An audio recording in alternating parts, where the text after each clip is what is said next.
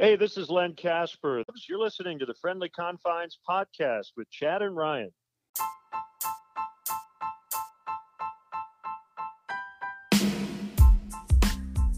Rhino, it's a big week in baseball. We had the annual winter meetings, but much like our lives, it was all on Zoom. What a letdown. Yeah, it really is. It feels like things don't get done over Zoom like they used to when you're in person, Chad. And we certainly saw that during the winter meetings, but more hardware given out to some Cubs players. We'll get into that as well. Yeah, we're going to talk about what Jed says, even though Cubs made no moves during the, the winter meetings. Uh, he has some uh, ideas and comments about what his plans are. You talked about the big move uh, and the big hardware for the team.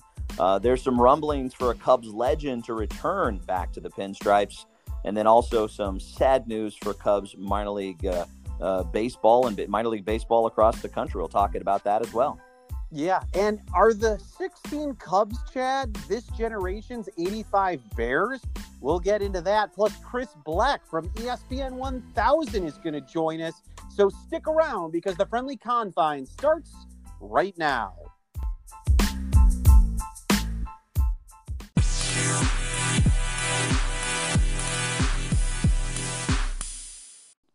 Hi, everybody. He's Chad Gordon. I'm Ryan Lieber. Let's start as we always do in the first inning. And Chad, the baseball winter meetings, usually in a nice sunny place where the general managers and owners convene. Of course, because of the world we live in today, everything went virtual. And it was a pretty quiet winter meetings, especially for the Chicago Cubs, Chad. This was definitely not your dad's winter meetings, and it showed because we did not see really any juice or movement over the last week when it came to making any trades or free agent signings. What did you make of the virtual winter meetings for 2020? It's it's a different world, and and this is not something that you can really attribute to COVID because in the last couple of years, as as baseball and the Players Association gets a little bit closer and closer to the negotiations to the end of their current contract, I think you're seeing a lot of gamesmanship. So there were a lot of big contracts doled out in the past. This was a time, as you said, deals and, and agents and players running around the lobby, usually here in Southern California, near where I live, um, just did not happening anymore. And and so there's a lot of challenges here because there's a lot of of, of uh, a word within baseball that that most organizations saw this on MLB Network today. Most front offices don't even have their budget set because they don't know what baseball is going to look like and what's going to be allowed and what the challenges are with COVID.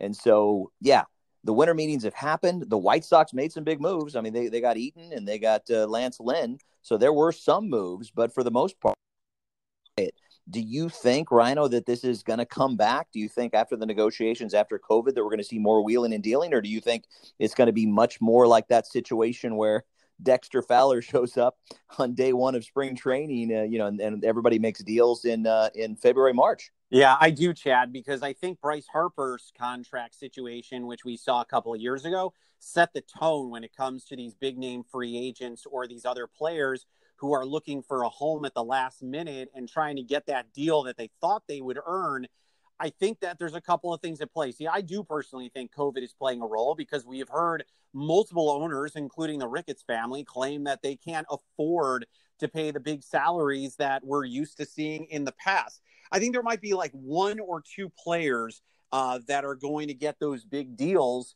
And then the rest of them are going to be kind of fighting for those spots on the rosters to at the last minute when teams are just kind of saying, okay, let's see if we can get them down to that bargain price.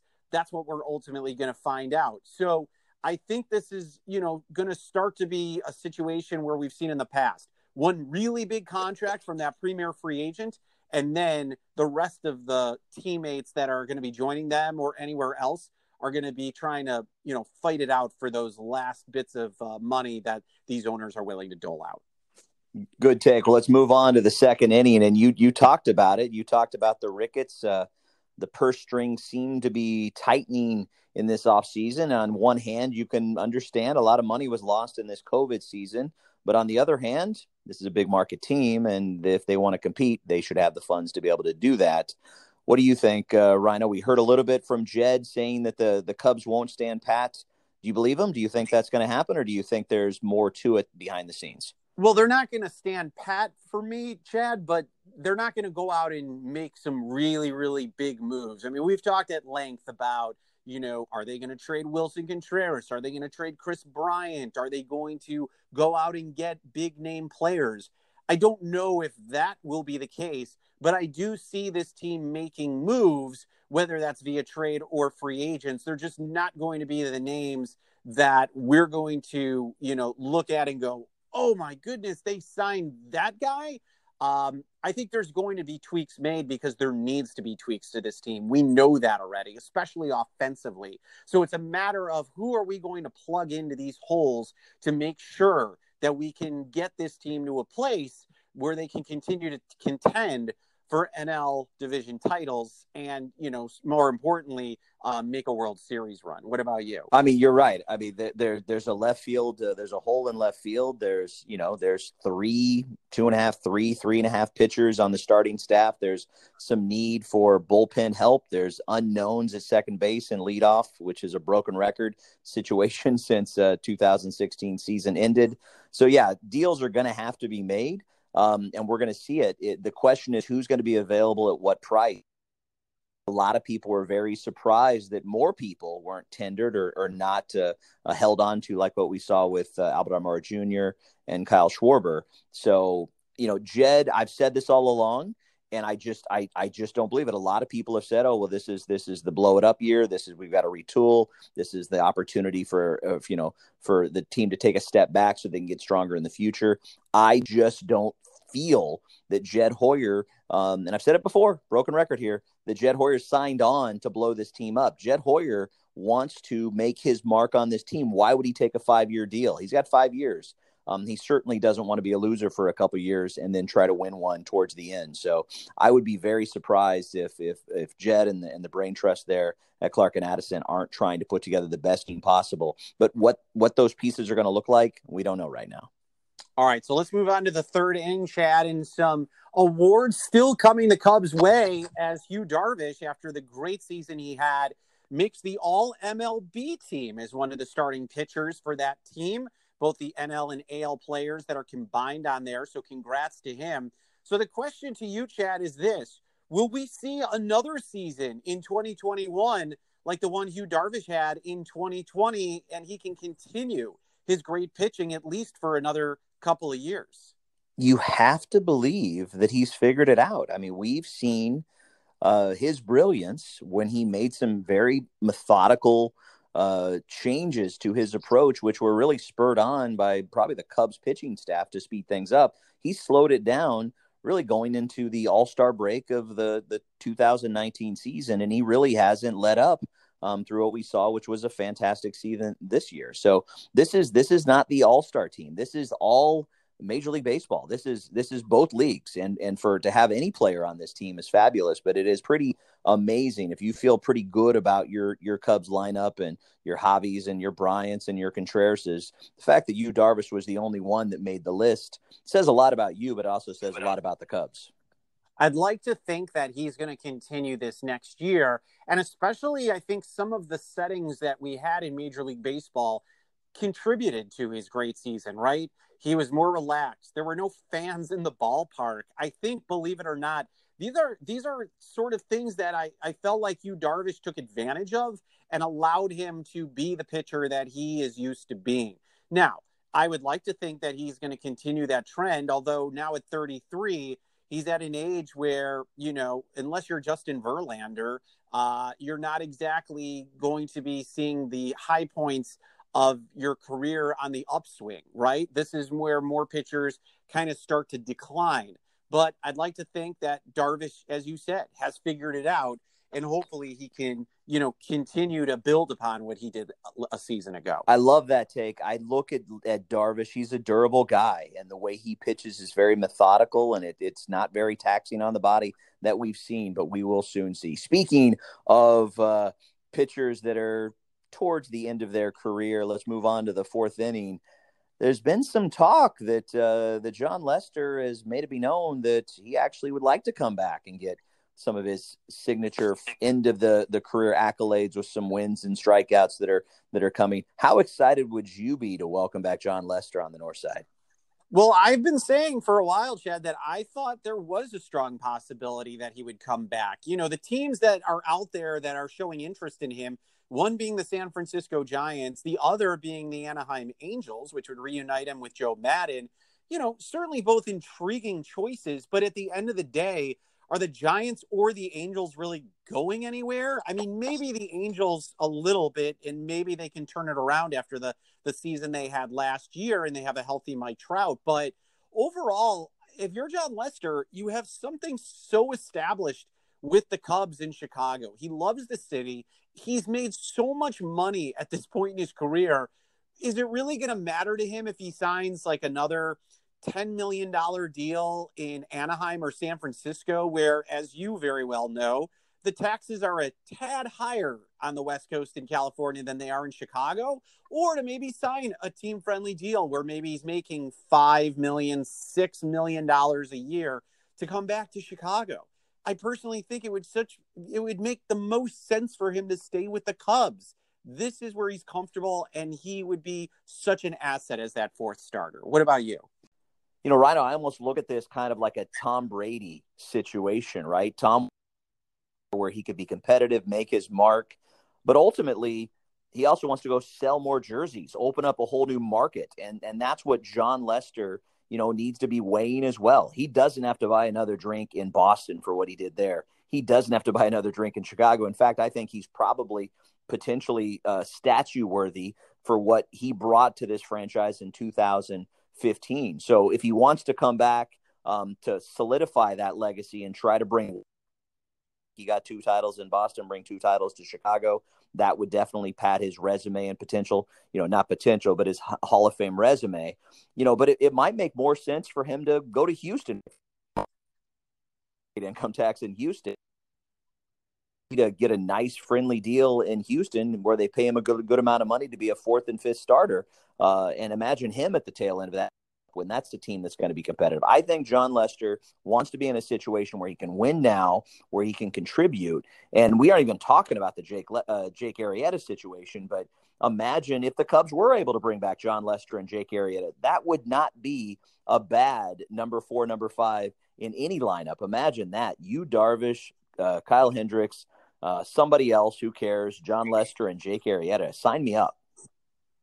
Yeah, they just better hope that they don't get hurt. That's my only concern with that, Chad. But I do in I do love the idea and the prospect of that happening. So let's move on to the fifth inning now. And Chad, some major changes with Major League Baseball when it comes to the minor league affiliates. There were 40 teams in minor league baseball that were cut from major league affiliation. Now, the one team that it affected for the Cubs was the Eugene Emeralds, and they were picked up by the San Francisco Giants. But otherwise, the Cubs were kind of unscathed when it came to their minor league affiliates.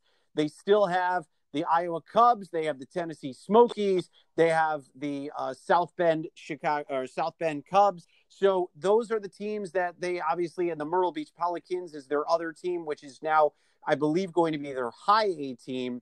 Um, so it's nice to see that the Cubs at least still have that continuity with those clubs and they don't have to go anywhere. But, you know, I will say this aside from just what the Cubs are dealing with, minor league baseball is somebody who covered minor league baseball for quite some time. And I know you've had some opportunities as well.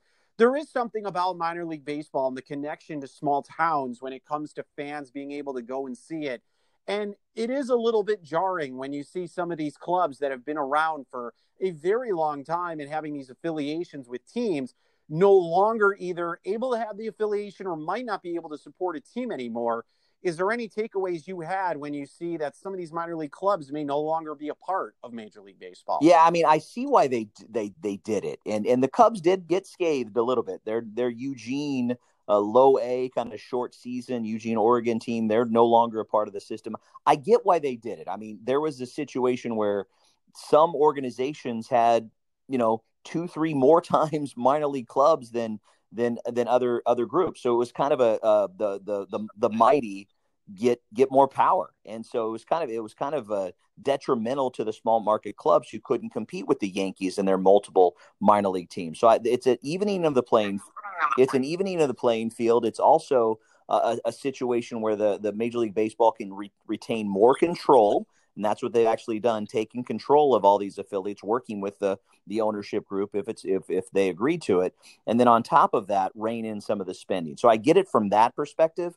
What i like about this move we're not going to dig too far into this. What i like about this move they did make the swap before players first touch would be maybe going up into to south south bend and uh and freezing their the their whatever's off in, in in April. So imagine all the the players from the Latin uh, countries who are not used to winners in America, you know, getting their first taste there. At least now their first taste of of ball in the states is going to be at Myrtle Beach, which can be a little bit more favorable from a weather standpoint. So I like that move. But uh, yeah, there, there's a lot of communities that rely on this. I'm hopeful they'll be able to figure this out with some independent ball. But I think it's going to be an opportunity for these communities and these these franchises that were left behind, these minor league teams, to be creative and figure out a niche where they do fit in because there are a lot of players. You know, Bote's a great example of that with the Cubs. That if it wasn't for these extended uh, minor league rosters and these opportunities, they would never see light of day. So we're we're potentially going to miss out on some some big players because there's not as many seats anymore. Yeah, and I think that, you know, independent ball is really going to be more crucial than ever because, as you said, those opportunities that players like David Bote got aren't going to be available like they once were. And I think now they're putting more opportunities for guys to play in these leagues that may have some sort of affiliation with Major League Baseball, not necessarily with a club, but affiliation with Major League Baseball where they're going to start sending scouts to these independent ball games and these clubs.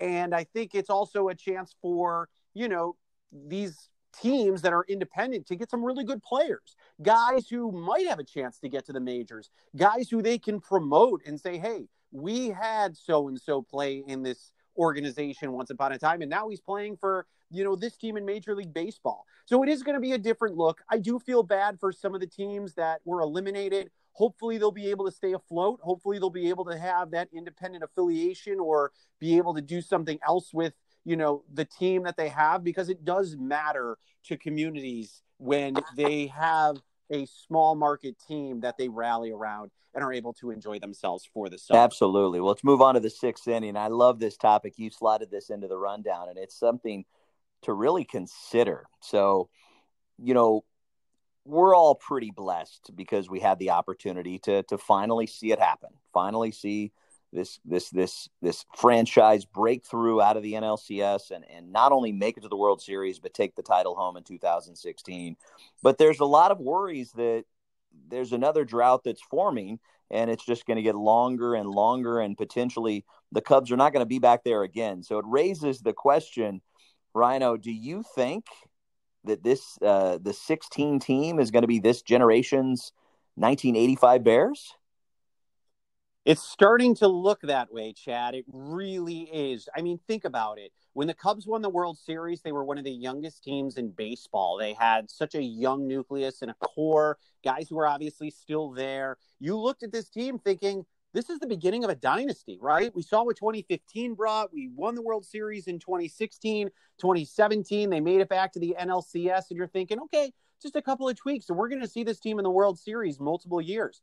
Well, that's exactly what people thought of the Chicago Bears. And the Bears would continue to make the postseason, but they just never got over the hump and they were overmatched. And then as time went on, injuries took their toll, guys retired, and the Bears were never the same. It was that one hit wonder, so to speak, where the Bears took the 85 Super Bowl and then never were heard from again. And now we're kind of seeing that with the Cubs. And I, I hope history doesn't repeat itself, Chad, but I truly do believe that the Chicago Cubs winning in 16 is going to be the one World Series that we're going to see for a long time. And it's pretty eerily similar to what we have already seen with when the Bears had that run from 1984 to around 1991. What about you? For me, it makes what the San Francisco Giants did this last decade so much more impressive, right? Because the Cubs absolutely look loaded.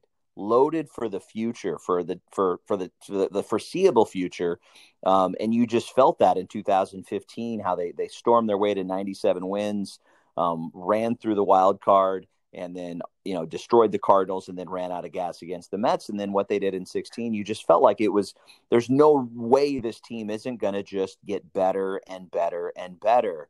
And what the Giants did, winning three in this decade, just it's just incredible to me. They took a year off, but then they won on on uh, even number years until the Cubs took it in 16. And so, can the Cubs pull this back together and, and make it happen? Well, it's going to be a short tenure for Jed Hoyer if they're not able to do something in the next five years because the Ricketts family has paid the money to be a top five payroll to be competitive year in and year out. And I think this team is going to get very hard to watch. And I raised this a couple podcasts ago. If all of a sudden they become the Atlanta Braves, and the Braves did make a couple more World Series, they won one, but they were competitive for more than a decade. But after the end of the day, I mean, you don't really think about the Braves other than being steady, competitive teams that always make the playoffs.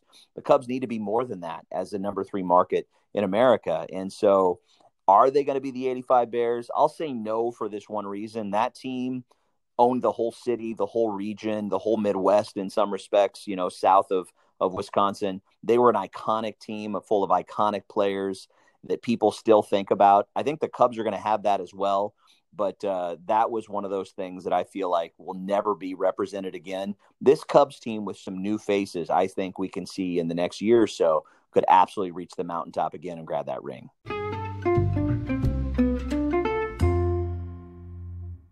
Chad, the holiday season is here, and we have a terrific gift idea for your friends and loved ones if you're still trying to figure out what to get them. That's right. Why not get them some Federalist wine? We've been talking about them all season. They are fantastic and they make great wine. It's the perfect stocking stuffer or something to even share over Christmas dinner, even New Year's Eve. Yeah, absolutely. You can also pair it with a great Hanukkah meal along with some delicious latkes. Maybe I'll make you some one day, Chad. The Federalist oh, wine yeah. is an American wine crafted for the only tasting note that matters damn good taste.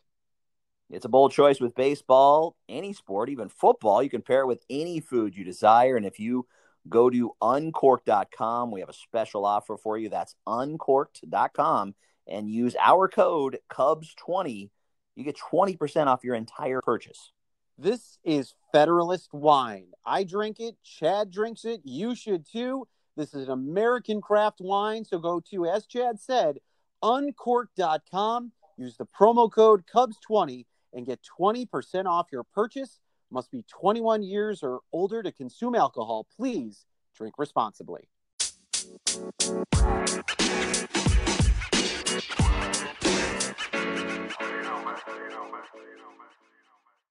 Time now for the seventh inning stretch here on the friendly confines. We're excited for our guest this week. You can find him on ESPN 1000.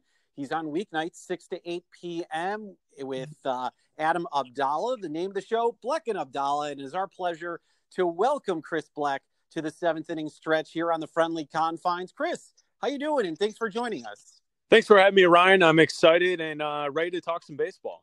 Yes, definitely. Uh, excited to talk some baseball with you too. And of course, you can find Chris on Twitter at Chris Black. So be sure to find him there. He's a great follow and check him out. So, Chris, let's start here. Uh, the Cubs came out this week and came up with their new slogan called Cub Together. Uh, I'm not really quite sure what to make of it. When you heard it, what's kind of uh, going around the city of Chicago as far as the talk from the media and maybe the fans when they came out with that slogan for 2021? Yeah, you know what's funny, Ryan, is uh, I think when people saw that over the last couple of days, the the first thought was, man, we we went from uh, a team that was chasing championships with Theo Epstein to now we're going to sing kumbaya and we are going to cub together as we rebuild and tear down this this great franchise in Major League Baseball because you know the the, the long standing story with Cub fans, right? And Ryan, you're well aware of this, is that you know they were the lovable losers for generations, 108 years, and then Theo Epstein comes to town with Jed Hoyer and they turned the franchise around and they are a competing team trying to win championships. And over the course of the last three to four years, it just has not been the case since 2016. And and I feel like what uh, Cub fans are expecting from this team and and what they're looking at on the horizon is possibly a team that is no longer chasing the champions, a, a team that has budgetary issues, and a team that really all the great players that you thought would be here for a generation, uh, they may be on the way out. The first one being Kyle Schwarber, and then the next possibly being Kris Bryant. And so when you you say something like "Cub together," it just allows those in town to hear that and see what's happening this offseason with the Chicago Cubs. It allows you to mock it because it, it, it's kind of funny. It's kind of goofy. And I get the intent. They want Cub fans to like come together and to be a part of maybe not a full rebuild, but maybe a situation where you are no longer chasing the Dodgers in the um, National League trying to win a championship, right? And like that's the team I always try and hold the Cubs standard to because the Dodgers are the team for years now who have won the division, but they were not able to get over the hump until this season. They finally win the World Series this season. And to me, the Dodgers have done what the Cubs were supposed to be. They've done it better. And so when you say Cub together, I just think it's funny. I think it's kind of goofy. And I, I, it, you know, I, I just think that Cub fans are, are in for a couple of tough years because, you know, you're going to have some decent starting pitching at the top, but this lineup has been disappointing for the last couple of seasons. And when you remove some of the bats from the lineup, I just don't know how you're going to replace the production. No, it's so true. And I mean, I feel the same exact way that you and I think everybody else did when I heard that was what the slogan was going to be. It's like, hey guys, don't get down. Yeah. Think about all those great years we had together. Now's the time to come together and Yeah. be those big Cub fans that we've been. Basically, what it was like for me in the 80s and the 90s, Right. Chris, is basically what I had to endure with uh, this team. We're talking with Chris Black from ESPN 1000. So you kind of touched on it in your answer a little bit, Chris. Um, the Cubs already letting go of Kyle Schwarber. Uh, two part question A, where do you think Kyle ends up? And B, as you mentioned with Kris Bryant, do you think there's more and more of a push that Kris might not be with the team at the start of 2021? Or do you still feel like it'll be one of those situations where the Cubs may trade him mid-season? Where do you stand on that right now? You know, uh, for Kyle Schwarber, uh, where he's going to end up, that power lefty uh, bat, um, you know, his, his outfield play has improved the last couple of seasons. He has a great arm. Um, so he's not a completely terrible outfielder. Um, where he's going to land up, you know, land, you know, I, I think that's a, a decent question to kind of look at because, you know, he's the type of player that you're not going to build your lineup around. But if he's your sixth guy in the lineup, you know, you feel like you have a pretty talented, uh, tough lineup to kind of uh, produce for you. So I, I'm not quite sure where Kyle Schwarber would land up. You know, like the the conversation around him has always been like he's the perfect DH. Well, yeah, the the Cubs had the DH last year, and he didn't really produce any better than he did in the past. He kind of is that like so so bat. Um, someone that you know in a normal year could give you the 25 to 30 home runs. He's going to strike out a heck of a lot, um, and he's gonna give you some walks, but really he's not going to do a whole lot else for you. And then when we look at uh, Kris Bryant, I, I think where I stand on Kris Bryant as of right now, I think Bryant will be in the fold when the season starts. I think he will be a Cub. But I think the idea would be Jed Hoyer is looking to move Kris Bryant in the season. And I think that's where teams, you know, if he doesn't get traded in this offseason, he's going to be that rental type player that teams are going to try and poach uh, to help make them a, a title contender in 2021. And, you know, Kris Bryant, I think, is in a, really tough spot. He wants a, a max $300 million contract like uh, Mookie Betts or Bryce Harper or any of these top level stars in Major League Baseball have gotten. The problem for the, for Kris Bryant is he is not that. He is uh, a guy who won Rookie of the Year and then won an MVP, and his numbers have sharply declined. And people can point to the injuries he's had, but really, if you just look at the stats, go to baseballreference.com, or as they used to say, the back of the baseball card, his stats have declined over the last couple of seasons. He is no longer that six, seven war player. He is a player who's giving you like two to three war. Like that, he's giving you half of what you had when he was an MVP. So I think long term, I don't think that contract that he and his family and his agent are looking for is going to be out there. Uh, for a team shopping to get that bat to kind of add to what they have to try and make a run at a title, I think that that I think the rumors are true. The Nationals, uh, there are a whole bunch of different teams that may be looking for Kris Bryant in season. I think he goes to spring training with the Chicago Cubs. I don't think he'll have a new deal from the Cubs, but I do think the Cubs will trade him in season. Should fans be upset, do you think, Chris, with the Ricketts, with the way that things have gone? Or because of COVID right now, this is kind of standard procedure with all ownership in Major League Baseball? Because there's certainly a lot of people that thought once they beautified Wrigley, once they got the network, that this would be a team that be able to compete financially with the Yankees and the Dodgers and so far we're not seeing that. What's the the stance on that that you see from what the Ricketts are doing from a financial standpoint? Yeah, th- this is something that um, I've been talking about on my radio shows for the last two to three years because I think Cub fans should be upset. They should be frustrated, and you're right, Ryan. They they should expect this team to be on par as far as spending and and what they're kind of trying to accomplish with the Dodgers, with the Yankees, um, and with those in Major League Baseball who are at the top. And and I here here's what's very frustrating, I think, for Cub fans is this uh, ownership group. Like I feel like there's a sense that they chased that one championship and they did whatever they could to get that locked in.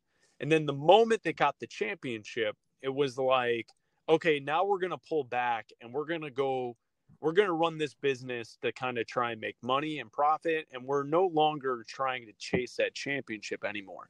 And that's disappointing because, you know, I don't remember if it was like the Wall Street Journal or the New York Times, uh, but I read something recently that, like, you know, billionaires throughout the pandemic, yes, about the pandemic, billionaires have made money during the pandemic it, it's normal folks like you and I and and those who you know restaurants and people who are are employees who have been laid off. Those are the people who are who are hurting throughout the pandemic. It's not people who have billions of dollars or millions and millions of dollars, right? So like Tom Rickett has been playing Monopoly up in Wrigleyville for the last 5 years. They basically have bought up every single rooftop and every single building in Wrigleyville. Now, Ryan, you're from the area. Um, you remember the charm, the character that Wrigleyville used to have, right? Like you've you've been here and seen it. Like uh, when the Cubs play a day game, the the neighborhood is alive, right? And and so what what has started to happen in th- this might be only a reference that uh, those who listen to your podcast who are familiar with uh, Chicago and the Chicago suburbs is that like they've turned Wrigleyville into Schaumburg. no, seriously, like because all of Wrigleyville has been bought up and it's now uh, chain restaurants. It, it's it's boutique shops. It's it, it, looks beautiful and and I, I won't um knock them for that, but like some of the charm of Wrigleyville has been taken away because all those uh, little dive bars and all the you know late night hangouts like it, it's all kind of changed to more of a corporate um, looking area. So, like, if you've ever been to Chicago, the, the beauty of Wrigleyville and Wrigley Field is that it's in a neighborhood and that it's not in a, a um, suburban strip mall. You know what I'm saying? Like, uh, and that's kind of the vibe that it looks like now because they yep. put a, a hotel across the street. They have all the buildings. You know, some of that charm of the neighborhood um, is gone. And the, and the reason I bring that up is because the Cubs financially are in debt because they've spent so much money buying up buildings, building a hotel, uh, renovating Wrigley Field that they are almost a half billion dollars in debt.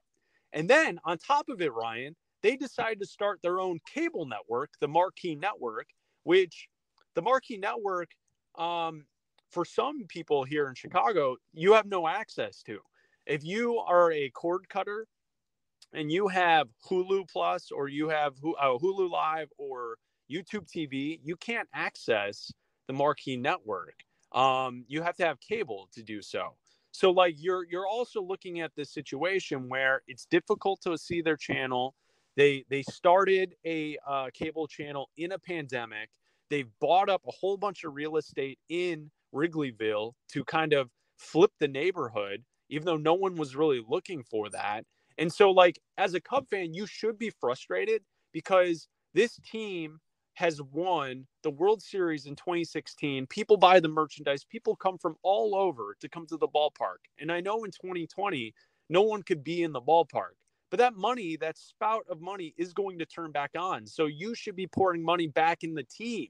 You shouldn't be telling fans that you're you're looking at biblical losses and that there's no budget for the baseball operations. That that's something Tom Ricketts said to the fan base last year before the pandemic. So, like, I think Cub fans should be frustrated because all they do is spend money on things other than the baseball team. And that's why I always reference on our show. Did you ever watch the show Arrested Development, Ryan? I did. Yeah. Okay. So you you understand the reference. There's always money in the banana stand, right? And That's the banana right. stand is Wrigley Field. There's always money in Wrigley Field. So uh, to me, it, it's something that I think they should put more money back into the team, and Cub fans should be frustrated. I know that was a long-winded answer, but like that—that's kind of the way I look at it here in Chicago. Hey, everybody, this is Ryan Dempster, and you're listening to Chad and Ryan on the Friendly Confines podcast. And our thanks once again to Chris Black of ESPN 1000. Of course, you can hear him weekdays from 6 to 8 p.m on ESPN 1000, hosting with Adam Abdallah. So be sure to check them out. He is a great follow as well. And don't forget, Chad and I, we are on social media too. Chad's at the Chad Gordon. I am at Ryan D. Lieber, and we also have our Facebook page, the Chicago Cubs Friendly Confines Facebook page. Check us out. Join, contribute. We'd love to hear from you and hear what you have to say. All right, let's move on to the eighth inning. And, uh, you know, the faces and the names and the Cubs and the backs of the jerseys are going to continue to change. That is professional sports. And Rhino, as we kick off the eighth inning, lots of coaching changes. What do you think about some of these moves? Yeah, well, it's kind of interesting to see, you know, that the Cubs do need to make changes. And one of them is the new assistant hitting coach, uh, Chris Val- Valaika. Am I saying that right? I'm probably not, but I'm going to try and do my best to at least attempt to say his name. Um, he has joined uh, the Cubs organization. He served as the AAA Iowa hitting coach before getting promoted to the Cubs minor league hitting coordinator in 2019. And the other coaching change, Willie Harris will now be the third base coach, Chad, for the Cubs. He's coming over from the White Sox. So apparently he's the player to be named later when we traded Len Kasper for the job for him to do radio. Jed, do you have a favorite third base coach of all time for the Cubs? Does anyone strike you as somebody you would think of? Mine, I have mine. Mine's Don Zimmer. Do you have anyone you can think of off the no. top of your head? You sit by the third base line, so I think you would know a lot of the third base coaches with your season tickets. I, I, uh, yeah, Don Zimmer is the guy. You just remember it. And there's the third base coaches. You know, you you know the names as you come on, and we're going to know Willie, and we're going to see him. You only you you never really want to know a lot about the third base coach because that it, it really only matters when they mess up greatly. But yeah, Don Zimmer, just seeing him, you know, maniacally waving his arms around back in our youth, that was always a that was always a big thrill. But yeah, you know, these coaches and, and the impact on the team and, and how you pronounce them is uh is, you know, it's it's something that is kind of in the edges, right? Unless you really are following the team. And, you know, I like the move um, with the minor league situation and bringing Valaika up. Um, he's he's a guy that they feel like has worked with some of the younger kids. I think we're going to see a little bit more development on the side and and we've talked about this last week. I think this is a big news. Um, him and Iapoce are, are, are you know are going to have to be a good one-two punch because you know I think the front office even said with Albert Almora Jr. Uh, they did him no good in terms of ever fixing his swing. He he he didn't get better. In fact, he actually he actually regressed. And so these these coaches, whether it's on the pitching, whether it's on the base pass, or whether it's on the hitting side, they're so key to what the Cubs are trying to build in the future. And and you look at the Tampa Bay Rays; those guys have got tremendous ability out of pitchers that nobody wanted, and all of a sudden they're some of the hottest trades targets. And then other teams like the Astros and the and the Dodgers are able to figure out tweaks with different players to make them more powerful hitters this is a Cubs team that needs both of those. And so these are the moves you really got to focus on to see, you know, what what is going they're going to bring to the table because those are some changes that need to happen. This is a team that's regressed almost across the board. Yeah, Will Venable leaving to go with the Red Sox as their bench coach, and then of course Terrmel Sledge was uh, not asked back. So yeah. he was the assistant hitting coach last year. All right, so let's finish up with this chat in the ninth inning.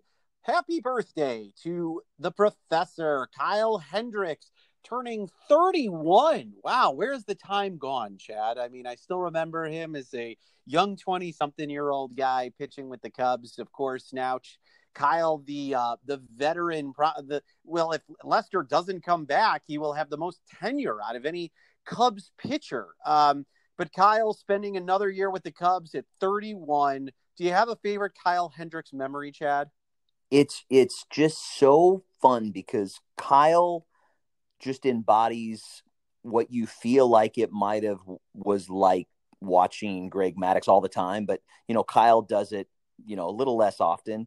My favorite memory is is just I, I would just probably say the domination and the strength that he showed in 2016. I mean, he was such a steady force and and if he was allowed um, actually to stretch out his arm a little bit longer, I think we would have had a lot less drama in uh, Game Seven. Um, but you know, as we we all know the story, Jon Lester came up and we they couldn't keep up him up in the bullpen any longer. But his domination, because he really was dominant, and then he got hosed on a couple strike calls. Um, but yeah, that's that that that 16 run. You know, he was such a steady part of it, and people. I don't think the Cubs really knew what they had you know, prior to that 15 16 season. And what a trade for them to come over. That shows the front office really knew what they, they were doing. And it just gives me hope that the front office can find another Kyle Hendricks and another kind of Ryan Dempster like trade, um, hopefully sooner rather than later. What about you? Oh, What's your favorite yeah. memory? Well, for me, it's obviously game six of the uh, 2016 NLCS where he outduels um, Clayton Kershaw and wins the pennant for the Cubs. Yeah. I mean that that is number one for sure with Hendricks. He was so steady. Of course, he was on the mound for Game Seven of the World Series. Didn't have the best outing, but yeah, right now, Game Six. NLCS, I mean, you were there. It yeah. was just such a magical moment, a magical night.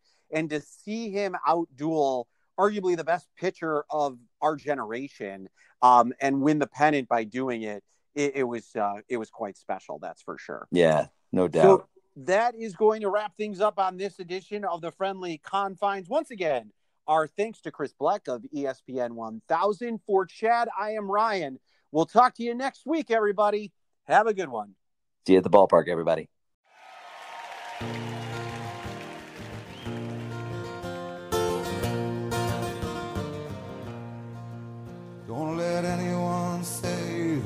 Just a game.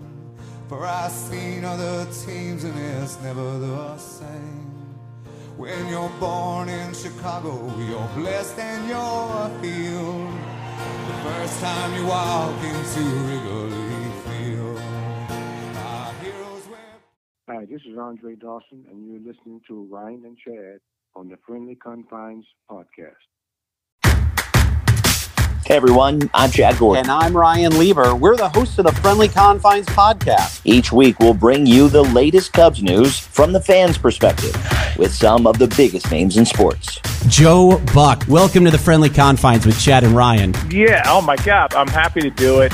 Pat Hughes, welcome to the seventh inning. Happy to be here, Chad. It is Len Kasper. You got it, Ryan. Chad, happy to be with you guys. The Hawk, Andre Dawson. What a small distinct pleasure. I'm doing fine, thank you. We're also excited to bring you new episodes as part of the Barroom Network. So if you're a Cubs fan or even just a baseball fan, be sure to check out the Friendly Confines podcast every week on the Barroom Network.